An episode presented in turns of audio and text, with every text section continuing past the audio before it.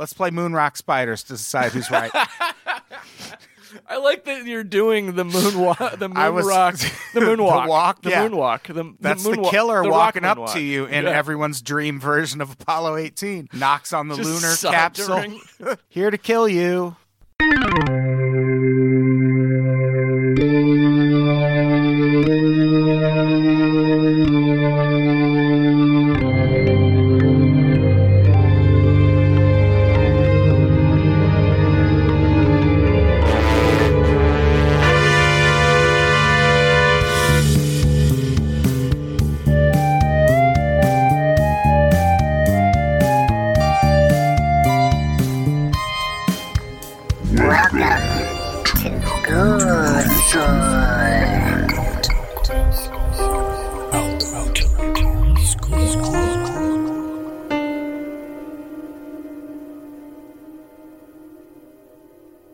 Morning, class. Hi.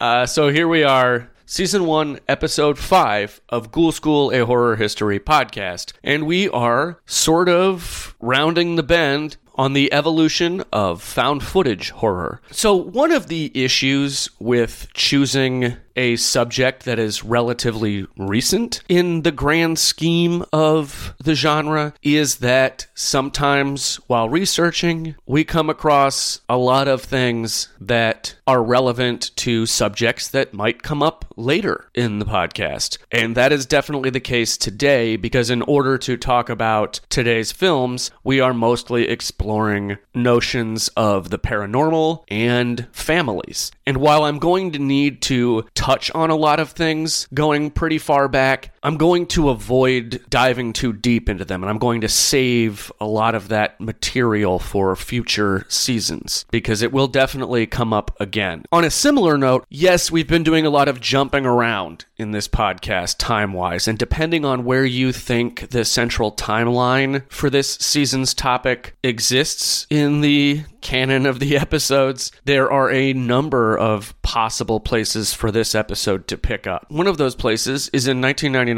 with the release of Blair Witch Project. Another one of those places is in 2007, where we left off last episode, ahead of the release of Paranormal Activity and the ensuing found footage boom. We will hit both of those points, but as is my wont, did I say that right? I'm never sure if I say that word right. Won't? Want? Want. It's not want. I know that much. It's like want, right? There's an O. It's a W O N T. Anyway, as I'm prone to do, we are going to begin this episode pretty far back in the past. So come along with me, if you will, class, friends, to the year 1931. Fellow Iowan Herbert Hoover is president. Our elephant murdering friend Thomas Edison has just submitted his final patent. Construction on the Empire State Building has just been completed, while construction on Northern California's Bay Bridge has just entered the planning phases. Steps are being taken to repeal prohibition. Nevada has only recently legalized gambling, and the United States has just made the Star Spangled Banner its national anthem. But let's talk about television.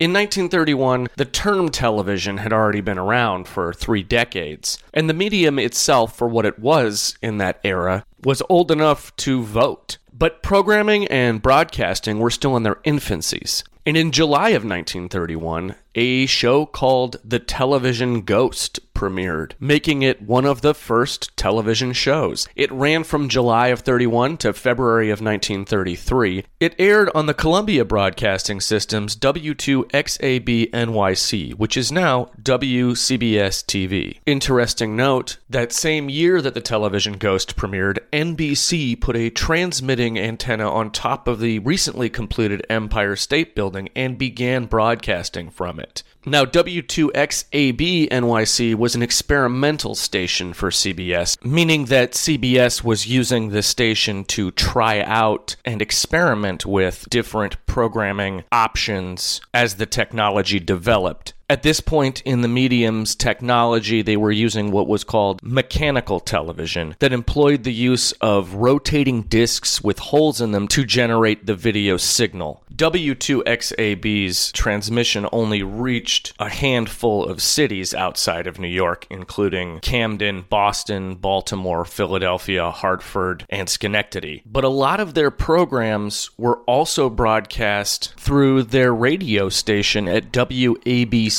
which was connected to more than 80 stations, so it carried these audio versions of the programs much further out. The television ghost itself is an interesting experiment. It was essentially a storytelling show where the idea was that the ghosts of murdered people would tell the story of their murders. But it was the same actor playing this phantom storyteller in every episode. And aside from him and his ghost costume, which was a sheet draped over his head and shoulders and wrapped up in his arms, there were no other actors or wardrobe to speak of. There were no sets or props. It is considered by many to be the first anthology dramatic television program. And by very strict definitions of what constitutes drama, that's true. It was narrative, it did have stories. But these stories were not dramatized. It was literally a ghost telling us a story, and it was the same ghost taking on the roles of different people. I guess an analog for this today would be something like creepypasta or horror fiction podcasts, where the same voice actors take on the roles of different characters in every episode. But this was even more rudimentary than that because it was just the one ghost, which actually creates a very interesting conceit in the idea of one spirit serving as a vessel or mouthpiece for a multitude of spirits. And I'm tempted to stop now before I get too much into what the television ghost was, because I do feel like at some point I'm going to do a season on TV horror and maybe specifically anthology TV horror, but I'm already omitting a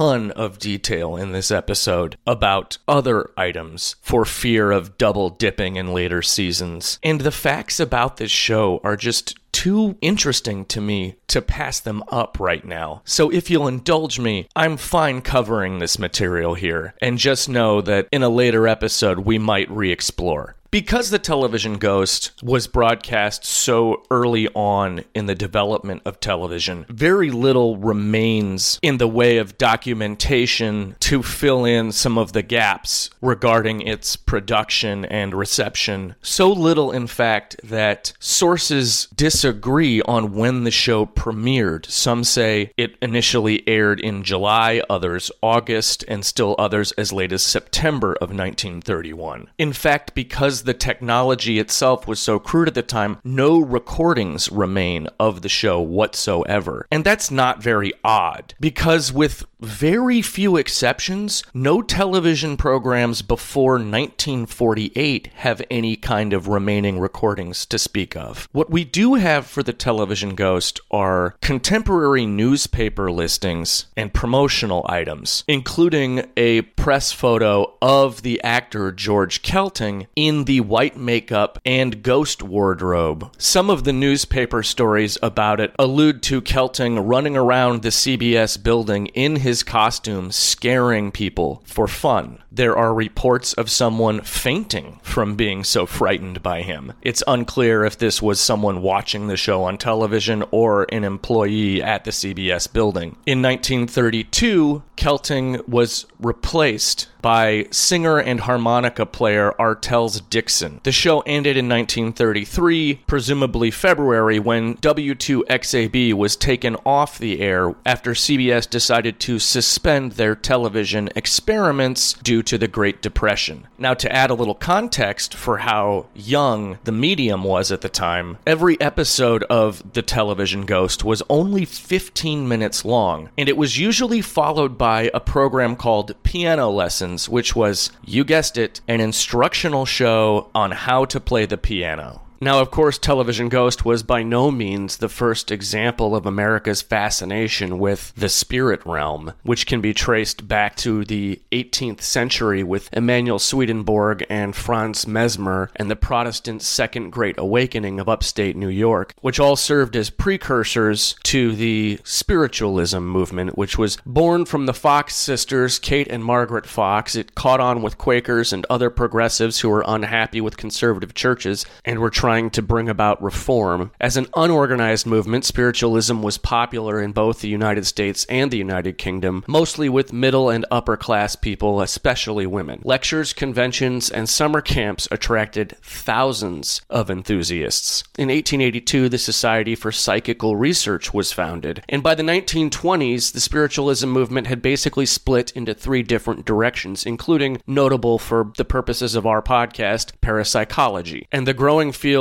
of casual and hobbyist interest in parapsychology definitely paved the way for the television ghost. Now, what's especially interesting to me about this program is that it was a dramatic show, maybe the first dramatic show on television, at a time where most programming was what we would consider to be reality based at this point, or at the very least, non narrative. And reality based programming would at some point become the house that paranormal interests live in. So much, in fact, that it would get to the point where narrative storylines about the paranormal would utilize the conventions and formats of reality based storytelling and non narrative programming in innovative ways. Now, as far as what we consider to be reality television today, is concerned, reality TV has its roots in radio. In 1948, ABC gave us the first non instructive, non educational reality television show in the candid microphone. Creator Allen Funt, who also created the radio show that the candid microphone was an adaptation of, moved the show from ABC to NBC in 1949 and changed the name to Candid Camera.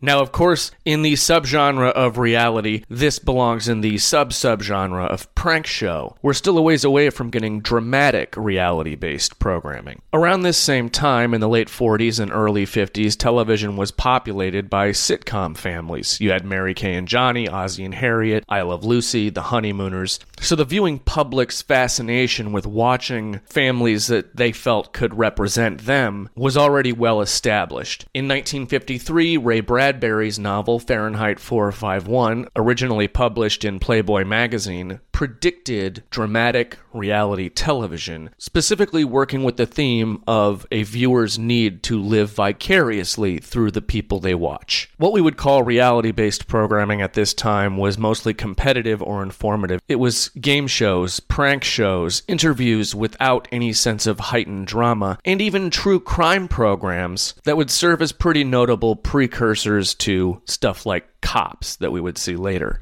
In 1964, the Up series began with its first film, Seven Up. The Up series is an ongoing series of made for television documentary films following the lives of the same 14 people every seven years. It originally produced by Granada for ITV in the UK. Seven Up began with 14 seven year olds, and over the last 49 years, there have been eight episodes. This was pretty revolutionary.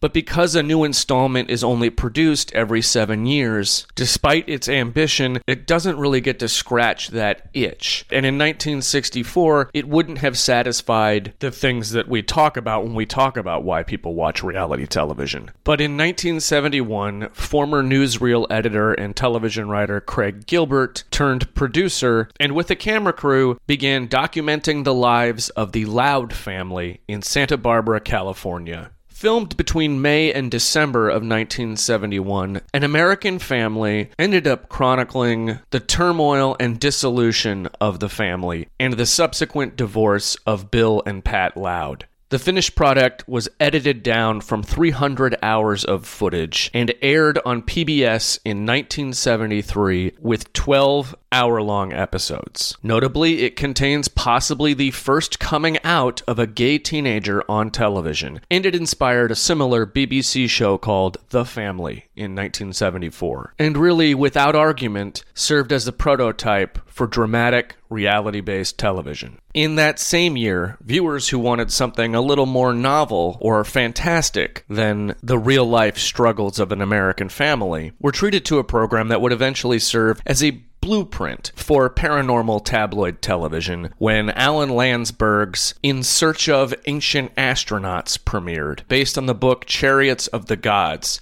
Two years later, in 1975, Landsburg would produce two more specials in the In Search of line In Search of Ancient Mysteries and The Outer Space Connection. All three were hosted and narrated by The Twilight Zone's Rod Serling. Now, these three specials were so successful that Landsburg ended up producing a regular series called in search of. However, by the time the regular series was underway, Rod Serling had died, and to replace him, Landsburg cast Leonard Nimoy as the host and narrator of the show. Nimoy's status among science fiction fans won the show an enthusiastic, wide audience and it became a success, running from 1977 until 1982. Nimoy himself even ended up writing an episode that presented previously unknown information about Vincent van Gogh's possible epilepsy. And though In Search of would basically set the format for paranormal tabloid shows for the next couple decades, inspiring shows like Arthur C. Clarke's Mysterious World, Secrets and Mysteries, Sightings, Encounters, Unsolved Mysteries, The Unexplained, and a slew of others, it was not the first show of its kind. All the way back in 1959, ABC premiered a show called One Step Beyond. And if you're thinking the year 1959 sounds familiar for another reason, you're right, but also you should know One Step Beyond actually premiered a full nine months before The Twilight Zone. And even though it would have paired well with that show and probably shared some audience with it due to the supernatural subject matter, one Step Beyond was not a fictional narrative series. It was a docudrama series, and it covered topics like premonition, astral projection, ghosts, and psychic powers. It was directed and hosted by John Newland, and it ran for 96 episodes until it was canceled in 1961. In that final season, the episode The Sacred Mushroom, which dealt with mind altering drugs and shamanism, despite being one of the most popular episodes of the series,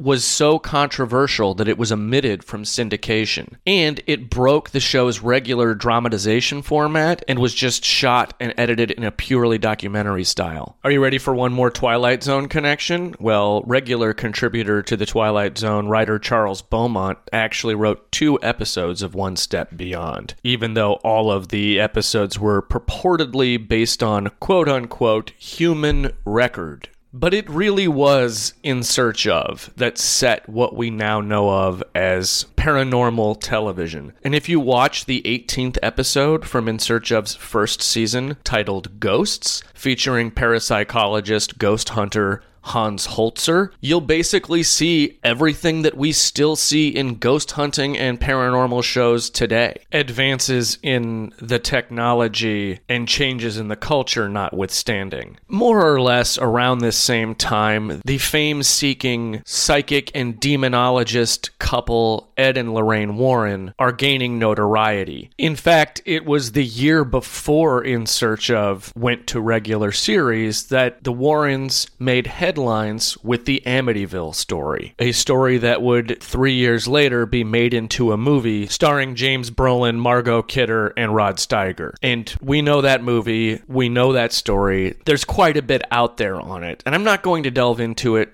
too much here, but it just goes to further show that this is a time of widespread fascination with supernatural subjects and paranormal phenomena and the occult in general. We had seen films like The Exorcist and The Legend of Hell House and The Haunting and other haunted house movies that had sort of evolved from the old dark house subgenre, which itself had roots in live theater and gothic literature. And I don't want to go too much down down this road because I will at some point do a season about haunted house movies or ghost movies, and we'll cover all that, in, including, yes, 1944's The Uninvited, but Amityville and the rising popularity of the Warrens and the In Search of Ghosts episode are all notable here in this discussion because haunted house films of the past had sort of taken the more ghost hunter approach to the subject matter, featuring experts or scientists or detectives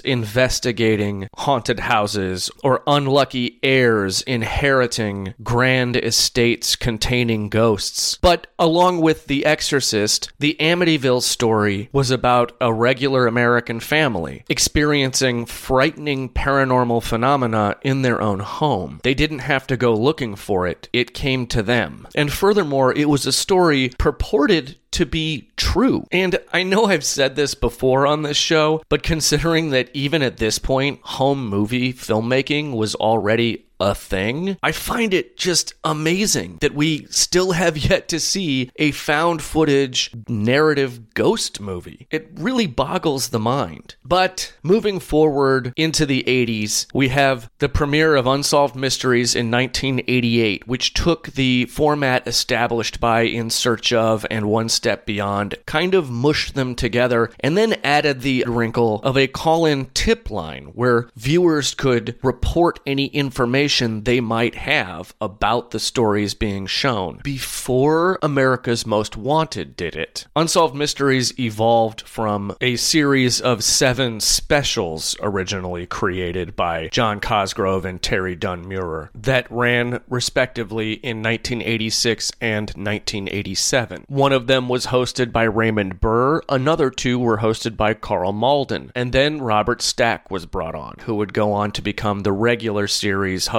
These specials featured segments of cold cases and paranormal phenomenon. The show ran for nine seasons on its original home NBC before it moved to CBS for two seasons when it was canceled after Virginia Madsen was added as a co host. It was revived again by Lifetime in 2000 and was canceled again on 2002 after Robert Stack became ill and eventually died. Six years later, in 2008, Spike TV brought it back with Dennis Farina. This thing ran forever. It was the show that would not die. And if you don't remember it, it was very special for people like me who were kids in the 80s and 90s. The theme song still haunts me. Unsolved Mysteries has a track record of solving a lot of its mysteries as well. Over 100 families have been reunited partly because of the show. It's estimated that of its wanted fugitive segments, more than half of those have been resolved. And the show's YouTube channel has remained active as recently as a few months ago, providing updates on unsolved cases. And you can still submit your own stories to the show's official website at www.unsolved.com. And now it looks like Netflix is bringing the show back. In the same year that Unsolved Mysteries went to regular series, 1988, the show Cops premiered. And yes, that fits more into probably the kind of stuff we were talking about in episode 3 regarding themes of morbid curiosity and shock footage. But it serves as kind of a bridge between those concepts and this idea of people perhaps watching reality television for the human drama of it all. It would be easy to dismiss cops as police state propaganda or poverty porn, and the show itself is very othering and problematic, definitely. But what recent studies reveal about the psychological reasons for watching reality television, I think can carve out some space in that show as well. And We'll get to that in a moment. But it might also be worth mentioning that the show Cops was really a response to the 1988 writer's strike. It was a way for a network to make cheaper content with high dramatic stakes without really risking anything and without having to hire writers. This is a little bit ominous because, yes, about 10 years later, another writer's strike would lead to a lot more reality based programming taking over television sets. And in the wake of the success of Cops, a lot of shows did follow that thread. You had Rescue 911, Code 3, and shows like it. There's also something of Cops in a lot of the current ghost hunting reality shows, in the attitude of its agents and the approach to the material. And of course, footnote here in 1989, we have UFO abduction, which finally sees the merging of the home movie tradition and narrative storytelling rooted in our fascination with the paranormal. It just happened to be aliens and not ghosts. But that's just a footnote because we're still in the reality television lane right now. And despite the impact and legacy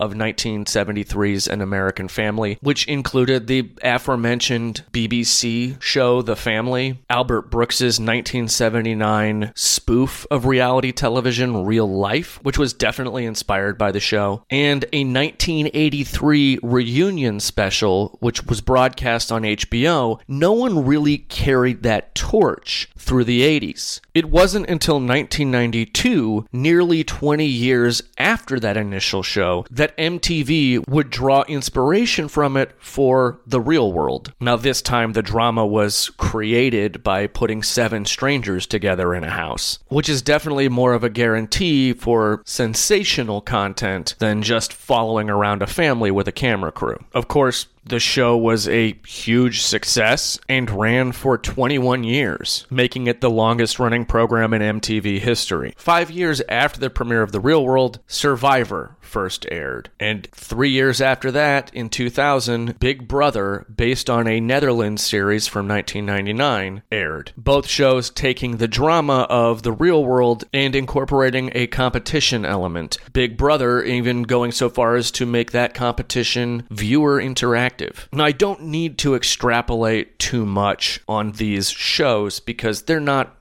horror, but they do have a place in the history that we're talking about. Because as we move into a period where the conventions of both reality television and paranormal tabloid television start to merge, and we even get horror features that play with the same tools of each, I think it's important to take a look at why reality television shows like these are so popular. There's this there's this pretty standard conception among folks who do not watch reality television that it's lowbrow or serves to satisfy more base impulses. As more and more reality based content is produced covering all kinds of different subjects, including niche interests and the communities surrounding those interests, and by and large seems to focus on human drama and relationships and socialization to different degrees. This is less and less the case, but for a while, despite being wildly popular, the reality format was kind of seen as less than scripted television drama. And there are some valid reasons for that. But one that's debatable is the notion that people watch reality TV because they want to see others humiliated or they feel a compulsion to indulge some voyeuristic desires. And because humans are complex creatures and our society is kind of a clusterfuck, there's arguments to be made for that. And I do think it's irresponsible and potentially dangerous to make reality television stars into celebrities. I think we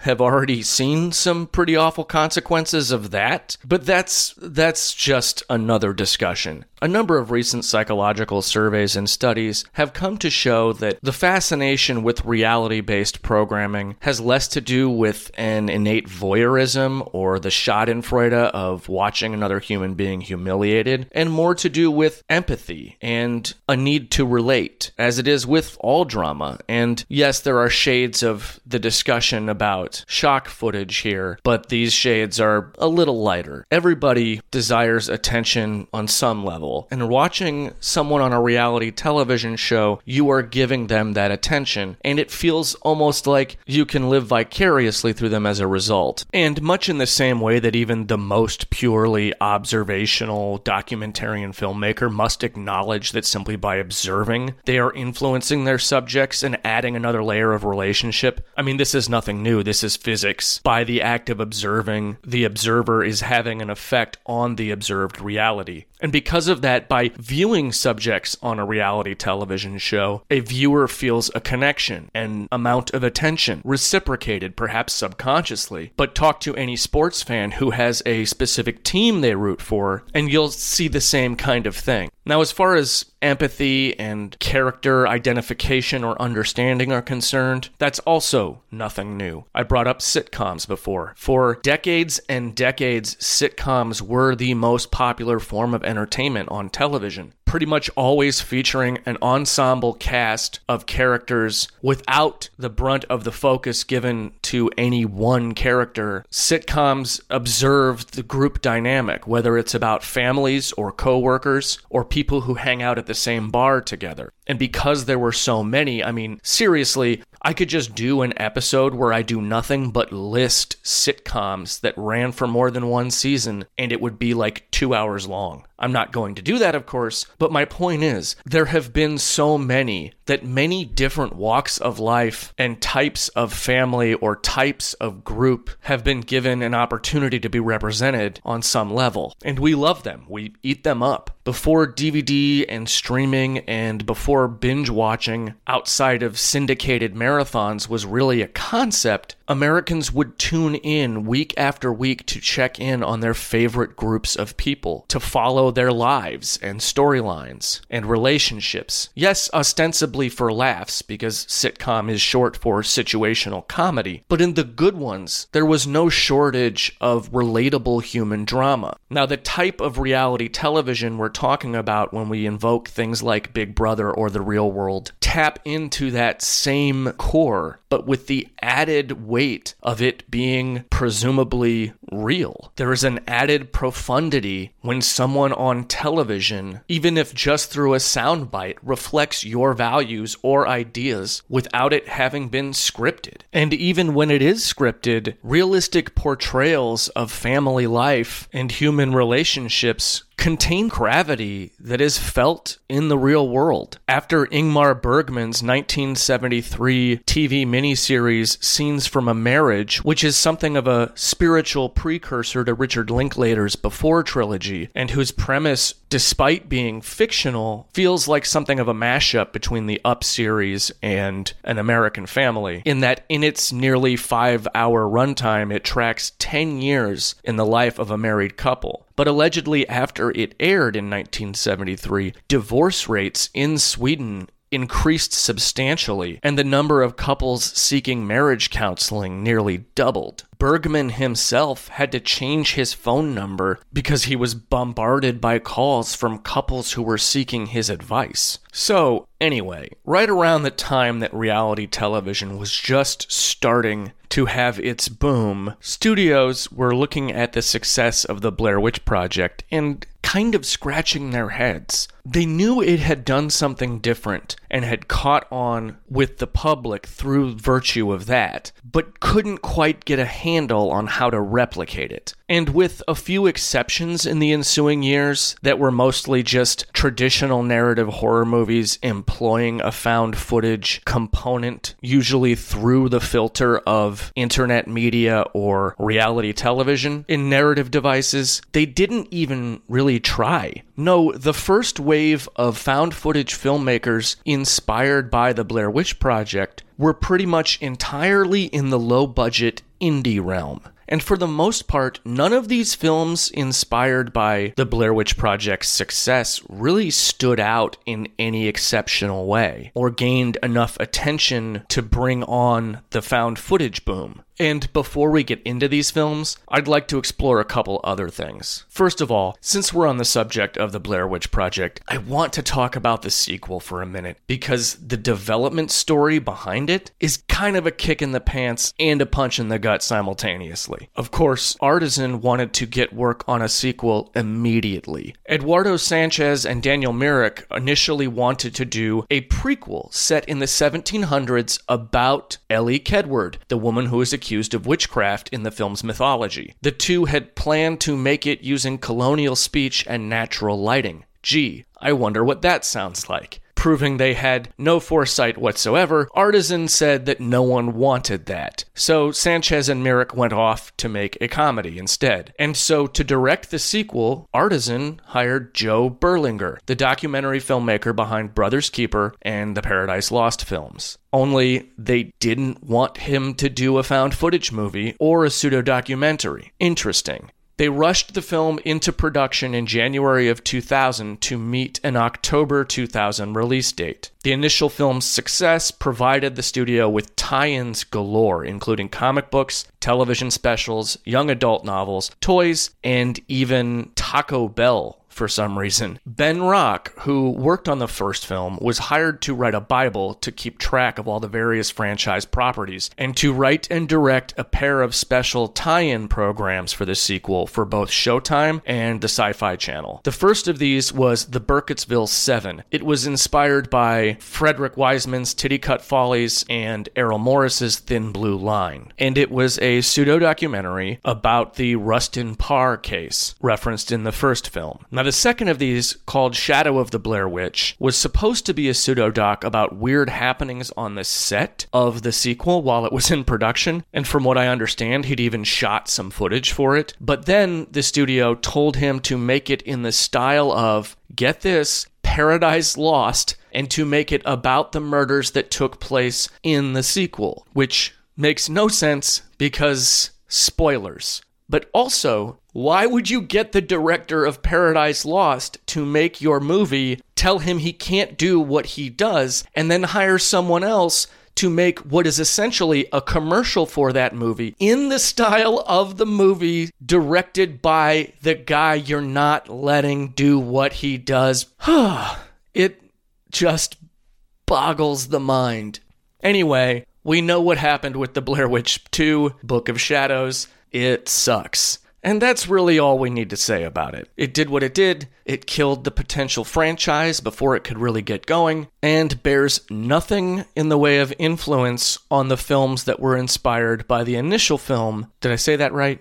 Does that make sense? It did nothing in the way to inspire the films inspired by the original film, whatever. And before we move into those, the other thing I wanted to bring up was the birth of an entirely new format, utilizing a somewhat new medium. In 2001, while these smattering of independent films inspired by the Blair Witch Project are being developed, produced, or even in some cases released, a page went up on the custom website host Angelfire called Ted the Caver, utilizing a somewhat neo epistolary format, including dated journal entries and uploaded photographs. Ted the Caver told the first person story of a man and his friend discovering a cave that led to a previously unexplored tunnel system full of terror and thus the online literary genre now known as creepypasta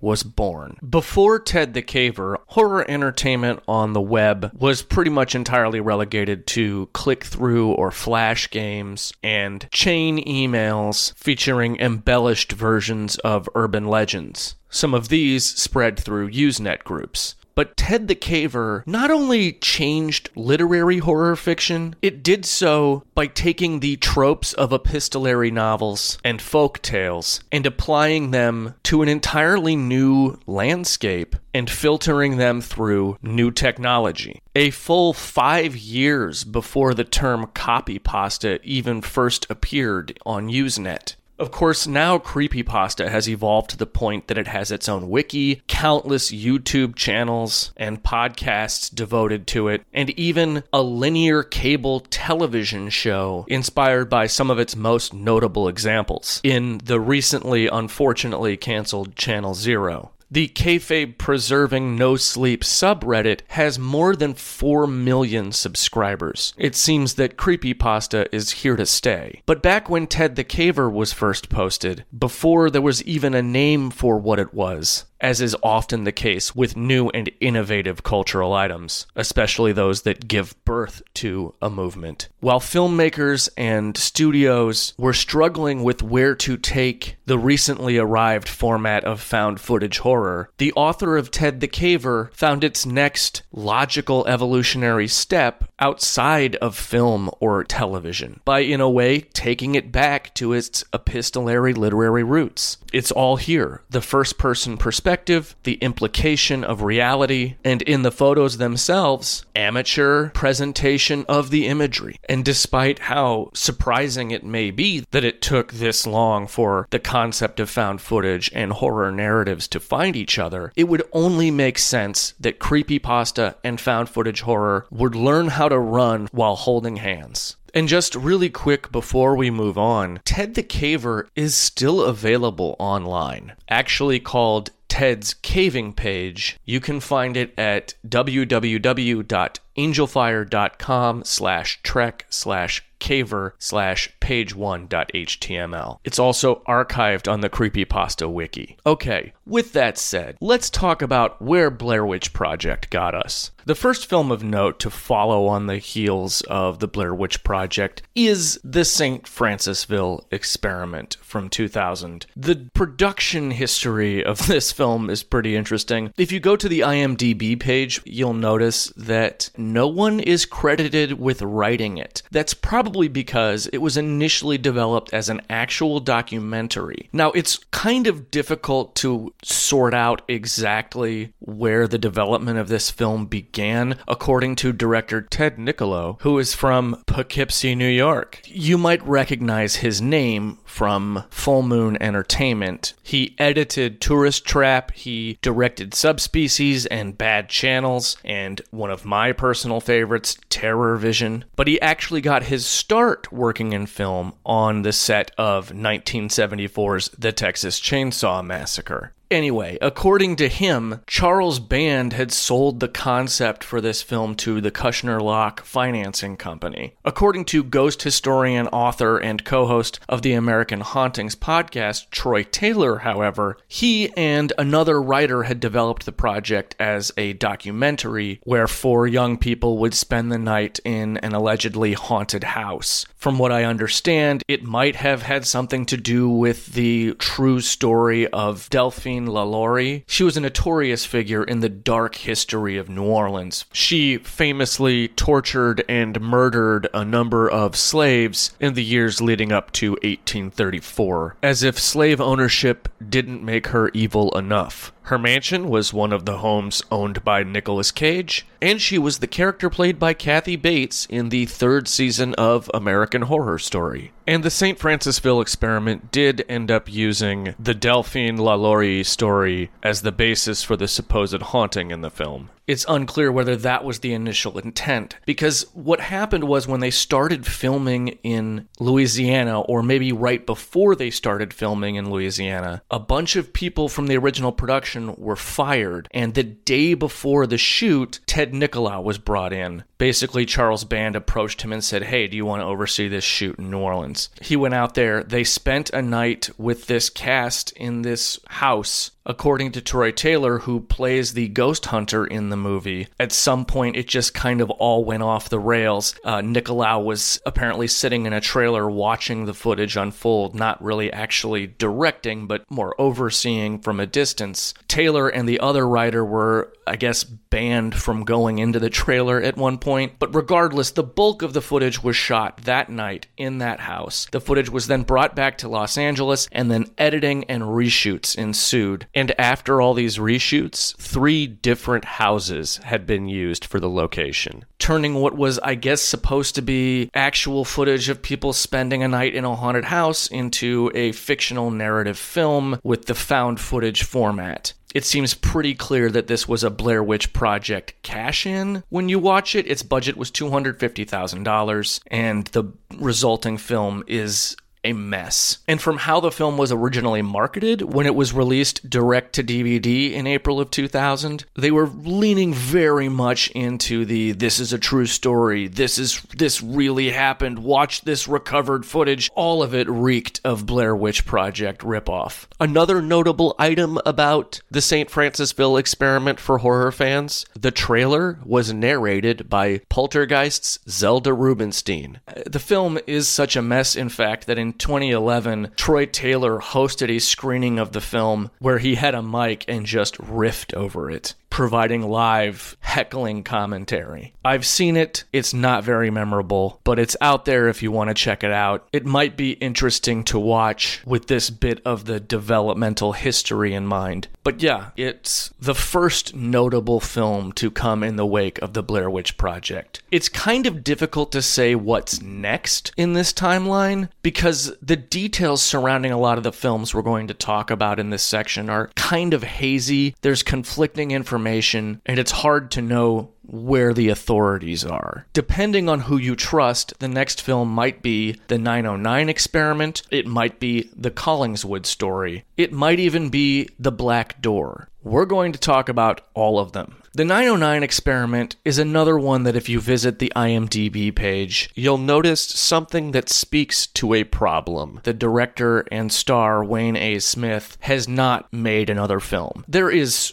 no information about the making of this film available online. The closest thing to any credible information from a source involved with the film's production is a snarky comment left in the comments section of a negative review of the movie. The comment was left under the name Wayne, and one might reasonably or unreasonably assume that that is Wayne A. Smith, the film's director. Most sources place this film's production in 2000. There is another comment in that comment section of that negative review that says the film predates Blair Witch Project, which is kind of difficult to believe. The film was never distributed. In that comment section, there is reference to a single screening of it in Hollywood at one point. Definitely copies were made because it is available on YouTube. And if you watch it there, it will become very clear very quickly why this film was not distributed and why you've never heard of it. So, why are we talking about it now? Good question. It is pretty bad. But it's notable because it does predate a lot of found footage tropes that come into play, and you find them in this film before they appeared in later films. There's use of surveillance camera footage, there is constant use of the term paranormal activity. Speaking of paranormal activity, this movie has a lot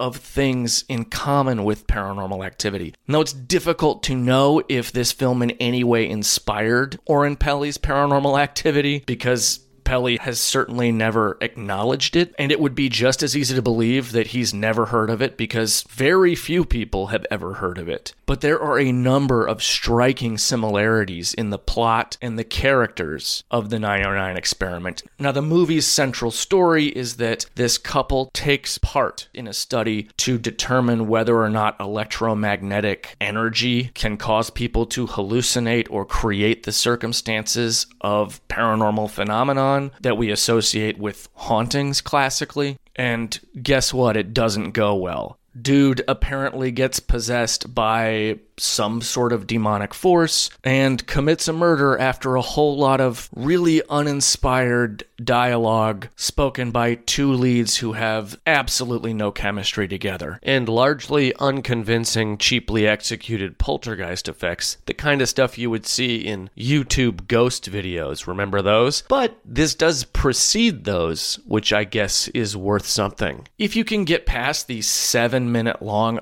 opening sequence with just a terrible song where the characters are driving to Lake Arrowhead, that's right, it's called the 909 Experiment, but it doesn't take place in the 909. No Rancho Cucamonga, no Inland Empire. Sorry. But if you can get past that opening sequence, and if you can get past all of the contradictions, all of the really nonsensical redactions, it's an interesting curiosity simply because of all of the stuff it has that becomes standards in the format and subgenre later. But yeah, beyond that, there's really no reason to watch it. This brings us to the Collingswood story. And you might start to notice a trend with these films that we don't talk about them a lot. They don't get a lot of attention. They don't get very wide distribution, if they get any distribution at all. It's very odd to me that in the wake of Blair Witch Project, these films get made and then kind of don't go anywhere. They don't become part of a movement. And later on, they kind of don't become part of the conversation. But they did exist. They were made. In some ways, they may have influenced the tide of found footage horror to come but in their times, they don't get a lot of mainstream recognition. The Collingswood story did get a lot of attention in online horror communities. Director Michael Costanza reportedly started developing the idea in 2000, and he was, by his own admission, inspired by the Blair Witch Project. Michael Costanza had made a short film called Mama Said, and even though it was nominated for the Palme d'Or at Cannes and played the Sundance Film Festival and on the Sundance Channel, he wasn't having a lot of success getting the resources he needed to make a feature. Frustrated by this, he decided to do something in the found footage realm so that he wouldn't need a lot of help and he could do it on his own. Taking a story from his youth of an alleged haunted house in Collingswood, New Jersey, he started work on developing a story about a long distance relationship succumbing to a supernatural evil force.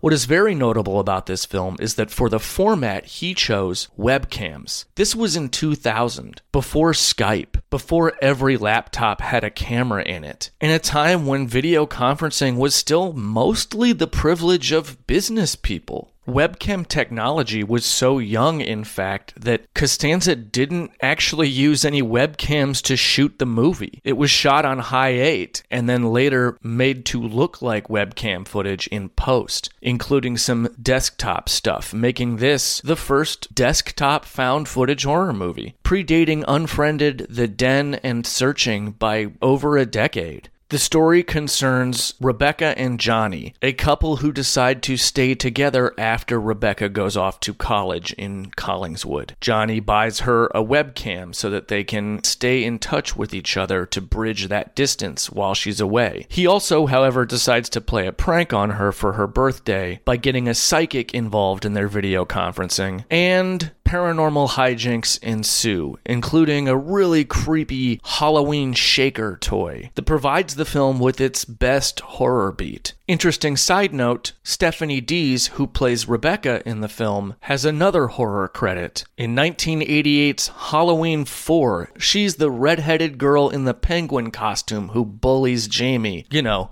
Boogeyman, boogeyman, Jamie's uncle's the boogeyman, Jamie's an orphan, Jamie's an orphan, and what have you. Now, just like UFO abduction, this film's unpolished, arguably amateur style and crude found footage format kept it from securing any kind of distribution. Much like Dean Alioto, Costanza was more or less dismissed in his efforts. Not one to take it lying down, he started self distributing the film to horror websites. Through that, it got a lot of positive press online and led to the film being screened at Fright Fest in London in 2005. The film then went on to play and receive awards at a number of other genre film festivals. And in 2006, Anchor Bay put out a Region 2 DVD of it. The film was shot in 10 days, and Costanza estimates the shooting budget at 10,000 with a post budget of what he said is 5 times that. The interview where I saw that, I couldn't tell if he was joking or not. And of the films that we're discussing here, the Collingswood story is the one that gets discussed the most, probably because it isn't an obvious Blair Witch cash in and the director really believed in it. And as long as we're invoking paranormal activity in discussions of a lot of these films, according to Michael Costanza, interest in the Collingswood story and in him as a filmmaker led to him having a pitch meeting with the producers of Paranormal Activity when a Paranormal Activity sequel was being developed in 2010. Allegedly, he was there to pitch both a remake of the Collingswood story and how he would approach a paranormal activity sequel. And they passed on his ideas. But in 2013, Michael Costanza filed a lawsuit against the producers of Paranormal Activity, alleging that Paranormal Activity 4 lifted ideas from his pitch. Since then, the lawsuit has been resolved, in Costanza's words, amicably, and he's now looking to release a Blu ray of the Collingswood story. The last film that bears mentioning in the wake of Blair Witch Project discussion is a film that I wouldn't even know about were it not for Alexandra Heller Nicholas's book, Found Footage Horror Films Fear and the Appearance of Reality. And that film is 2001's The Black Door. It's a Canadian film directed by Kit Wong, who has no other feature credits as a director. The story concerns a woman named Meg who has a documentary crew investigate the causes behind her boyfriend Steven's recent hospitalization. The crew ends up uncovering a satanic cult. Now, this is one that I have not seen, but from what I understand, much like 909 Experiment, it bears some similarity in both narrative devices and subject matter to paranormal activity and films that would spring from its popularity. Now, unlike Blair Witch Project and Paranormal Activity, The Black Door is a pseudo doc featuring a found footage component within it. So, more in the vein of something like Last Broadcast or Curse of the Blair Witch or today's featured discussion film, Lake Mungo. In the ensuing years leading up to paranormal activity, most of the found footage and pseudo-doc films that we see are more concerned with the horrors of the real that we were talking about in episode 3, with only a few notable exceptions. One of them is 2005's Noroi the Curse, directed by Koji Shiraishi. The Curse is a found footage pseudo-documentary that takes sort of the cannibal holocaust approach of presenting the footage of a paranormal expert who has disappeared within the framework of a larger pseudo documentary. The subject matter and themes at work here are pure J horror, although by working in this pseudo documentary format, the normally surrealistic or sometimes dreamlike qualities of these themes become much more grounded and even complex in the presentation. Furthermore, it boasts quite a large cast for a found footage offering, making this film one of the most innovative examples of both J horror and found footage horror. It incorporates other found footage elements and materials in its primary found footage component, including news footage, and in its impressive production design and formatted approach, provides a weaving and layered investigation into what would normally be on paper a rather simple premise, while simultaneously capturing a very cemented in reality observational look at what would normally be a stylized presentation of the themes of paranoia, helplessness, and doom. It has its own little version of the Blair Witch twig figures in loops of yarn that would normally be played as a stinger or horror beat, but here feel more like something you would just see on In Search of. Plus, it's got magic and rituals and a curse. So I love it. I don't want to give away too much. I think you should just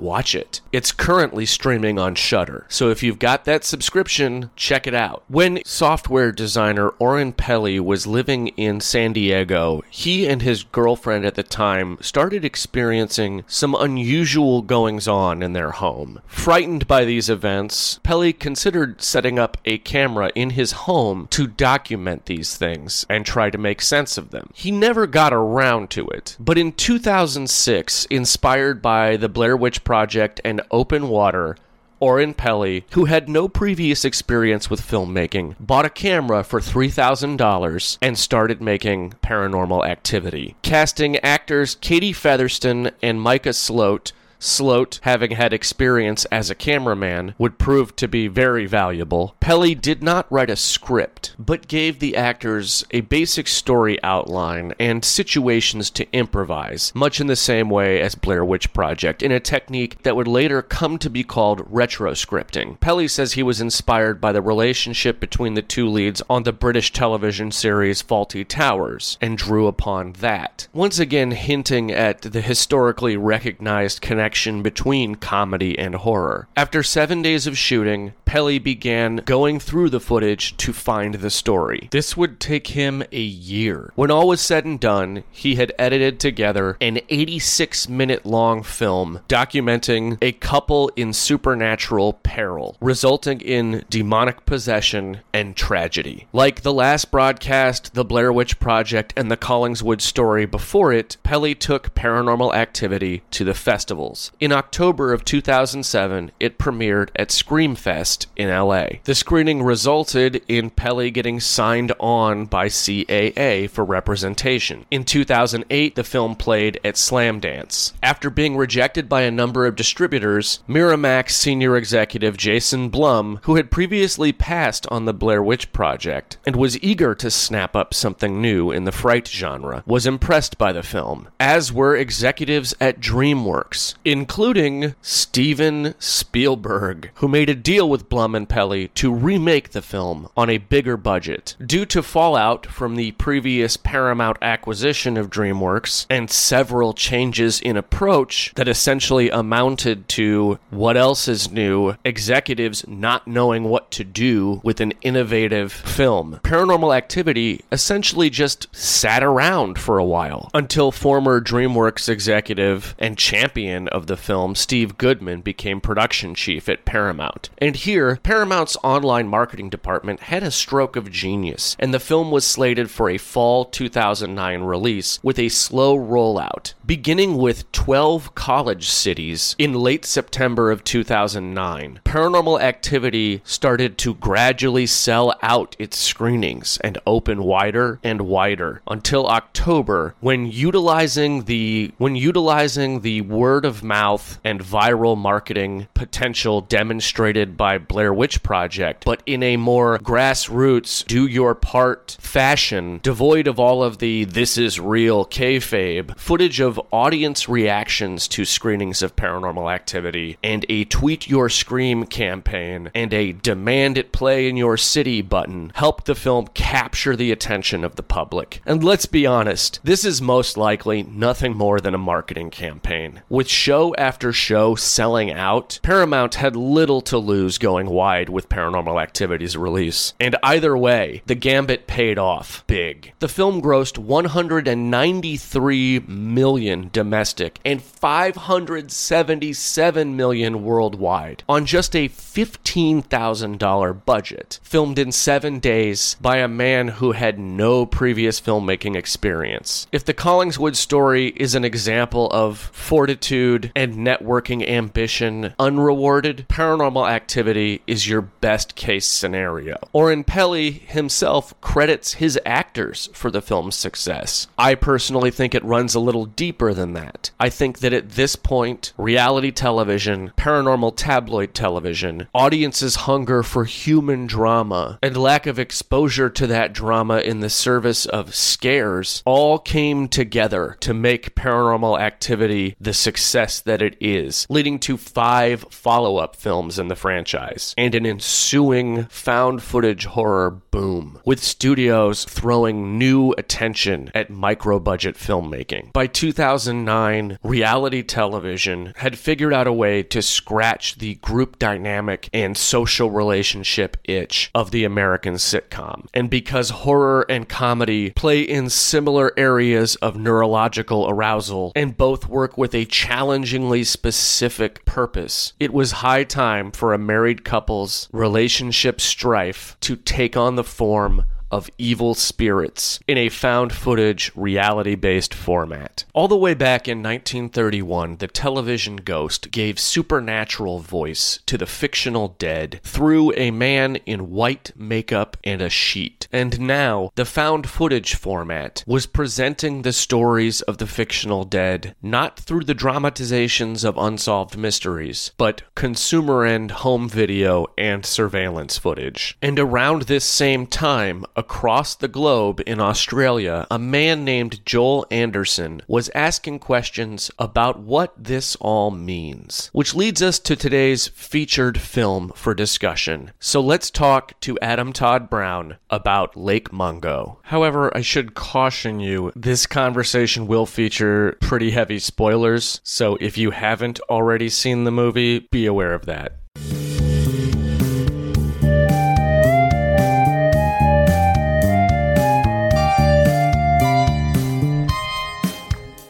Should we talk about Lake Mungo? I you ever, guess. You ever seen it? Nah, never heard of it.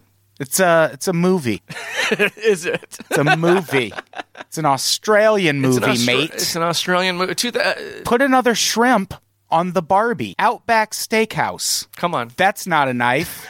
this is a knife. That's not. Yeah, that's what Lake Mungo's subtitle is. That's not a ghost. This is a ghost.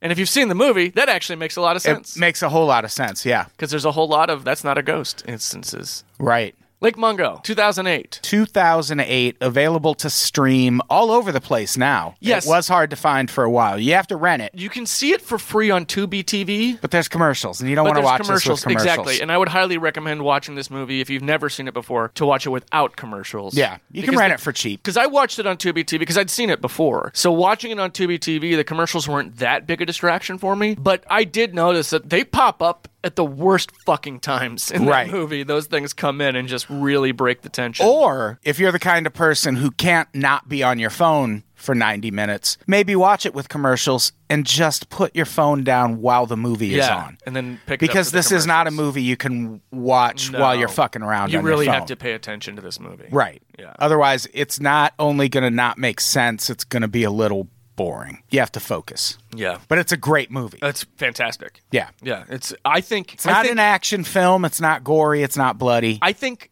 of the films that we've discussed for the feature discussion portions Sure. of these episodes, this is the best one so far. Have we talked about Apollo 18? I'm glad we're getting this out of the way now. So no. Okay, then yes. Yes, So- so far. this is the until we so far. until we have the Apollo Until we unravel everything happening until we do the four part Apollo Right. 18 episode. because you have to do the episode and then the influences, like the God things that it. were inspired. yeah, I really have to By get Apollo I really have to get Dan Carlin hardcore history and deep dive into Apollo 18. Jesus fucking Christ. So we start with space. Let's talk about what that is. The first episode is Yeah. just is just The me Big Bang Theory. just reading the the transcript from an episode of Cosmos. The old Cosmos, not the right. Neil de Harasser Tyson. To, uh, to harass. No, the old Carl Sagan. Yeah. Anyway, this is okay. Lake Mungo is an Australian film from 2008, written and directed by Joel Anderson, who is an interesting figure because he has no other feature credits. This is his first film, and as far as I know, it's his only film. It's always interesting to me when that happens. Yeah, right? Doesn't happen a lot. That someone comes onto the scene, makes arguably the best or one of the best found footage horror movies, and then fucking vanishes. Right. It's crazy. Is there any word on why that happened or where he went? So it turns out this whole movie is true. Oh, and cool. He was hired by the government to make a Oh. movie adaptation of it to throw off the people who were too close to the truth. So this is part of the UFO abduction And franchise. then he was yeah, and then he was and then he and then he was disappeared. That makes sense. this is yeah, it's UFO abduction part 3, Lake Mungo. Yeah, so it's a 2008 film. Most of it was written in 2005 and it was written because Joel Anderson was working on a rewrite for a project that needed a bigger budget and he'd become frustrated and disillusioned with that. And so he just started writing this as like a, what's something I could make cheap. And Did he then- ever finish that other project? Apparently not. Yeah. because I've not heard anything about it. And then he, like, I guess, lost what he had written for this for six months, came back. Was looking for something else, found it, and Oh, then, wow. and then was like, okay, yeah, let's make this. It's the classic story for found footage films of wanted to make something we could do cheap, something we could shoot on weekends, something that we could, you know, find in the editing. Yeah, You know, it- that's a thing that happens a lot with. It looks like a movie, like if you're an aspiring filmmaker, it looks like a movie you could make Yeah, really it- easily. It does, but it also looks like a movie that you have to be very thoughtful and very knowledgeable and very technically savvy to make. Oh, sure. And that's because Joel Anderson and his crew were all of those things. There wasn't a script for the movie. They had a story outline and scenarios and backstories for each of the characters, and then beats that they needed to hit. And that was it. Yeah, that seems like it would be easier. Yeah, well, according to Joel Anderson, it turned out to be hard. It was one of those things that he thought would be easy, but then once Oh, when they were shooting, it was like, oh shit. Yeah, I mean, I guess it's gonna. Well, it's, you it's- never know where someone's gonna take it. Yeah, and it depends on if you've got actors and if you're trying to, you know, the idea when you're directing a performance is to have a verb in mind. And, you know, the test of whether or not you want to communicate that verb to an actor or let them find it on their own, that's a thing when it comes to traditional narrative directing. But here, you know, you, you're basically at the mercy of your act. some actors aren't comfortable with improv, Yeah. aren't comfortable embellishing, and some actors will do too much of it. So you have to kind of push it in others and rein it in in others, and it's it's just it's its own thing. And I think it could be easier if everyone's on the same page when you start out. Well, yeah, I think that's that's true with most things. Yeah.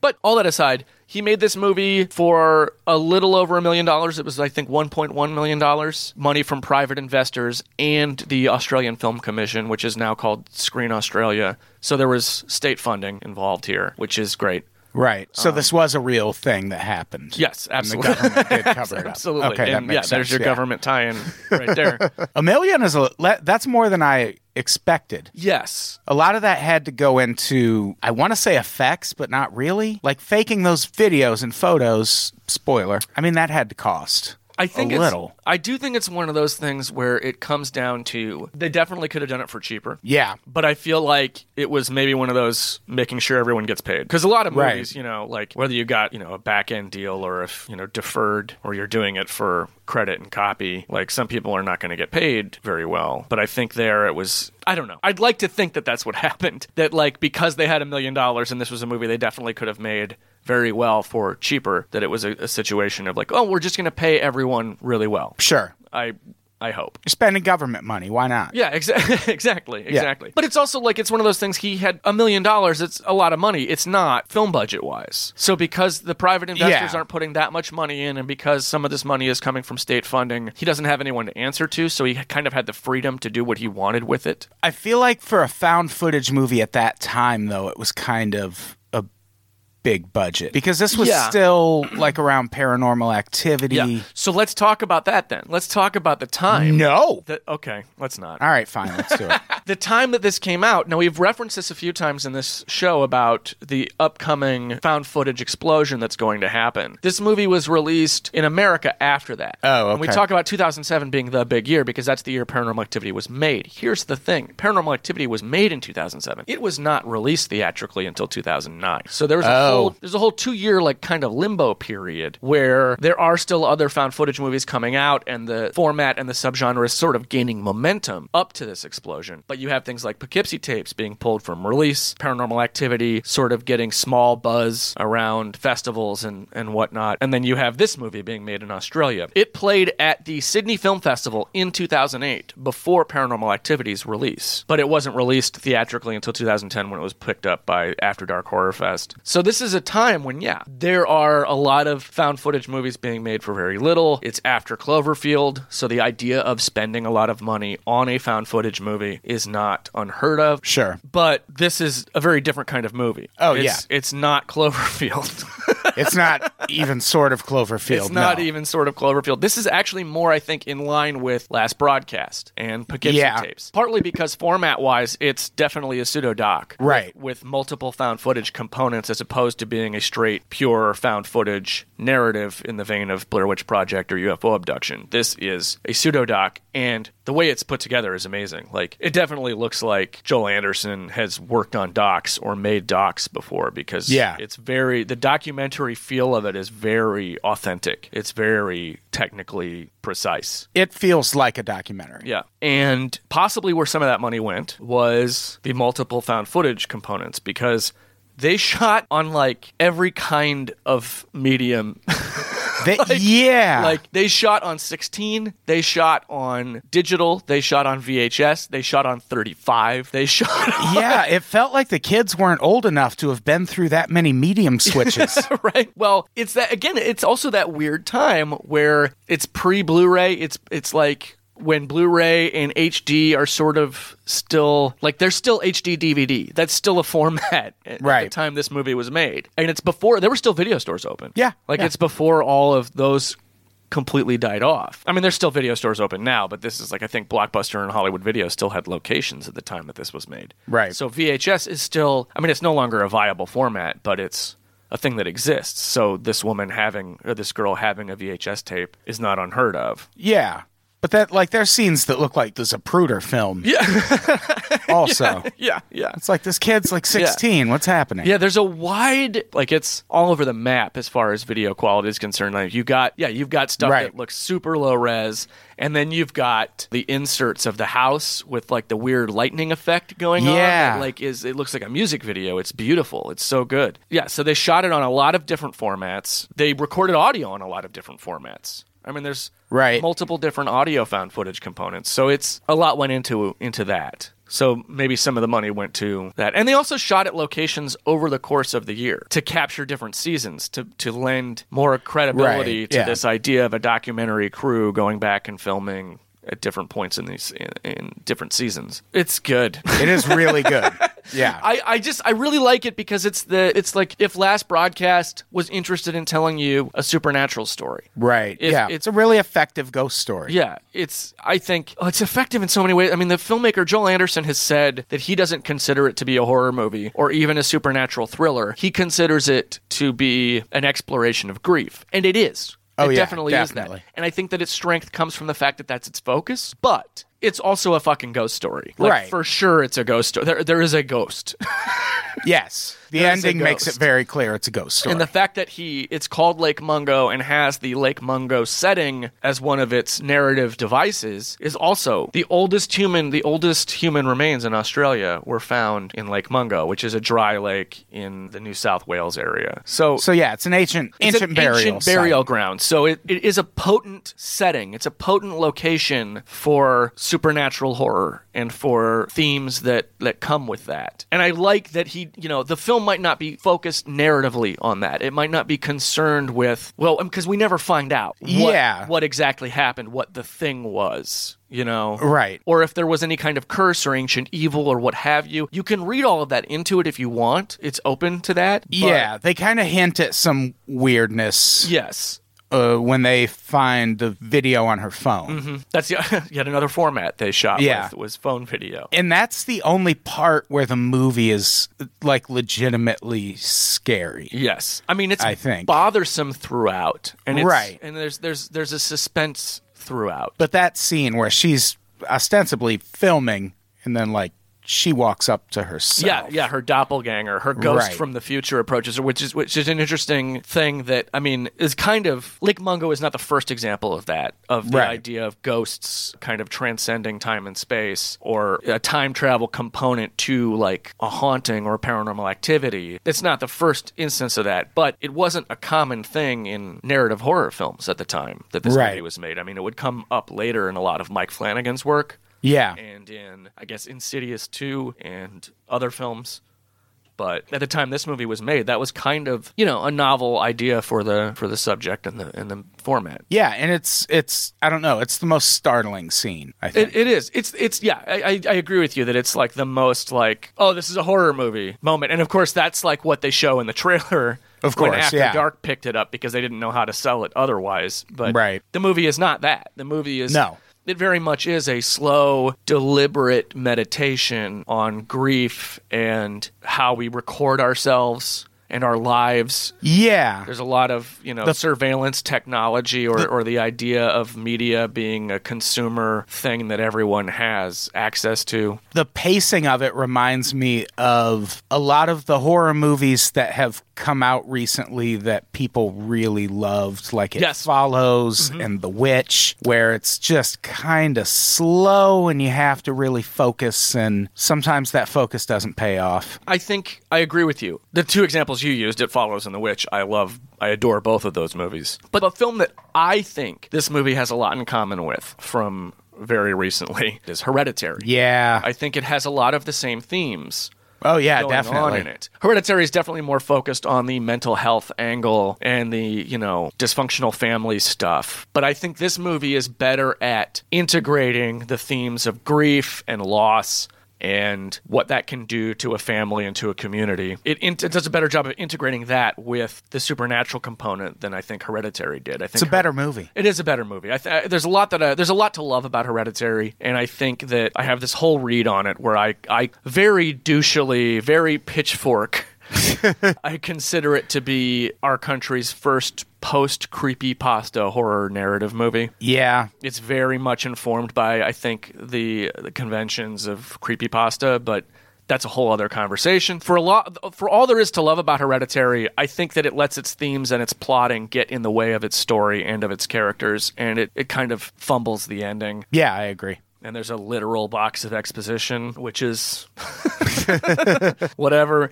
But I think that I do think that there are a lot of parallels between Hereditary and Lake Mungo, and I think maybe Lake Mungo informed Hereditary to some degree. I don't, you know, if we ever get Ari Yeah. Aster on the show, I can ask him that. Is he Australian? no, he's actually he's he went to the same college I went to. Oh, really? Yeah, well. When I went to it, it was called the College of Santa Fe. When he went to it, it was Santa Fe University of Art and Design. But of course, And he- you and Annie Letterman went to the same college, yes, right? Annie Letterman went to and then your college burned down? No, it just economically it burned. Actually, the barracks part of it did Oh, catch okay. fire. Part yeah, we it- just had her on in part of it did burn episode. down not long ago. Yeah, I forgot about that. But also, Bellish and Annie. economically, it burned down. it doesn't exist anymore. Mm-hmm. But Ari Aster went to AFI, and I did not, and that's Right. Yeah. He gets to make Hereditary, and I'm doing this. Ouch. I wouldn't let him have a podcast on this network. I bet he's not that funny. So yeah, this movie, I, I do think it has a lot of a lot in uh, common with Hereditary, and maybe Right. possibly informed it to some degree. I, I can't say for certain, of course, because this movie did get some attention. It's pretty obscure, but it's also you know people in the know do celebrate this film and do talk about it. So Yeah, I know a lot of people who like this Mm-hmm. movie. and uh, so let's talk about the movie. You've seen it more recently than I have. I watched it again today. I've seen it probably four times now. Oh wow! and at least three of those times were for this podcast, I think. I've only seen it three, but I and and only two of them were for this podcast. What's your take on it? It's I mean it's a really good movie. It's I don't think there's any like that's not a controversial take. Like if you look at any audience reviews for this, critics reviews, it's a pretty much universally respected film. Yes. and I think it is a like I didn't like a lot of like I didn't like I liked it follows. I didn't like The Witch that much. I didn't like Hereditary. And I feel like this movie does what those movies were shooting for a little better. I think that a film like this, especially if it's done as well as this film, I think it already has kind of an upper hand on films like that when it comes to telling this kind of story, using these kinds of themes, and really resonating. Because something like The Witch, uh, which I love, and I know a lot of people who don't, Right.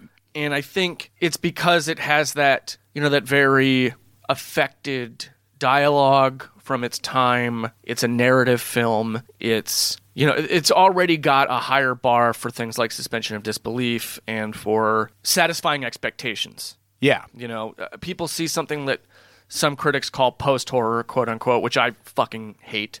Yeah, that's an insane phrase. I despise that shit. And I feel like with Joel Anderson's comments about this film, I'm kind of, you know, on the fence about it because I don't like saying, "Well, this isn't a horror movie. It's not a ghost story. It's a exploration of grief." And it's like, "Well, it can it's be it's both." absolutely a ghost story. Yeah, it can be both. I mean, it- Sucker Punch is an exploration of grief. yikes. It is. Yeah, but it's not good. Here's the thing. It's good if you watch it the right way. We're not you're not going to convince me on this. because Baby Doll is not the lead character. It's Sweet Pea is the main character, and she's going through the stages of grief. It's basically dealing with grief, and the setting is a mental hospital as battlefield to fight through grief. Watch it that way makes a whole lot more sense, and it's a way better movie. I'm sorry. I'm sorry. I'm It's a- angry now. it's a I'm good movie. that you have convinced me to watch Sucker Punch. You have to. You have to. Look, my point is is that something like this that is working in the field of pseudo documentary with the techniques of documentary, with the ethical concerns of documentary, and if it nails those, we're already more open to Right. this kind of a story than we would be watching something like It Follows or The Witch. Sure. I think it already has that hand, but I don't I don't want to underestimate the film's ability to deliver that because it does so in such a great job. Oh, absolutely. Yeah, that's a- the thing. I, I think it it's a more effective example of all of those. Mm-hmm. Yeah. I feel like there are a lot of people who would come away from this movie and call it boring because it's it's not a fast-paced movie and I think it's it's that group of people who can't watch a movie without being on their phone. Mm-hmm. Its horror beats are le- much less concerned with scaring you Right. in the traditional sense of scaring an audience and much more interested with bothering you on an existential level and upsetting you. And that's also a form of horror. I mean, I, I don't want to get into the whole subcategories of the threat response survival circuit Right. and what we mean when we're talking about fear, but that's there. Sure. It's there in the ideas of frustrative non reward and in sustained threat and in loss, which is a subcategory of the threat response survival circuit. Yeah. That we call fear. It's part of the flight or fight instinct in us. Yeah. So even when we're talking about loss, we're still talking about horror. So I don't think the concepts are not mutually exclusive, and it always bothers me when people do that post horror dweeb talk bullshit because it's like, no, fuck you.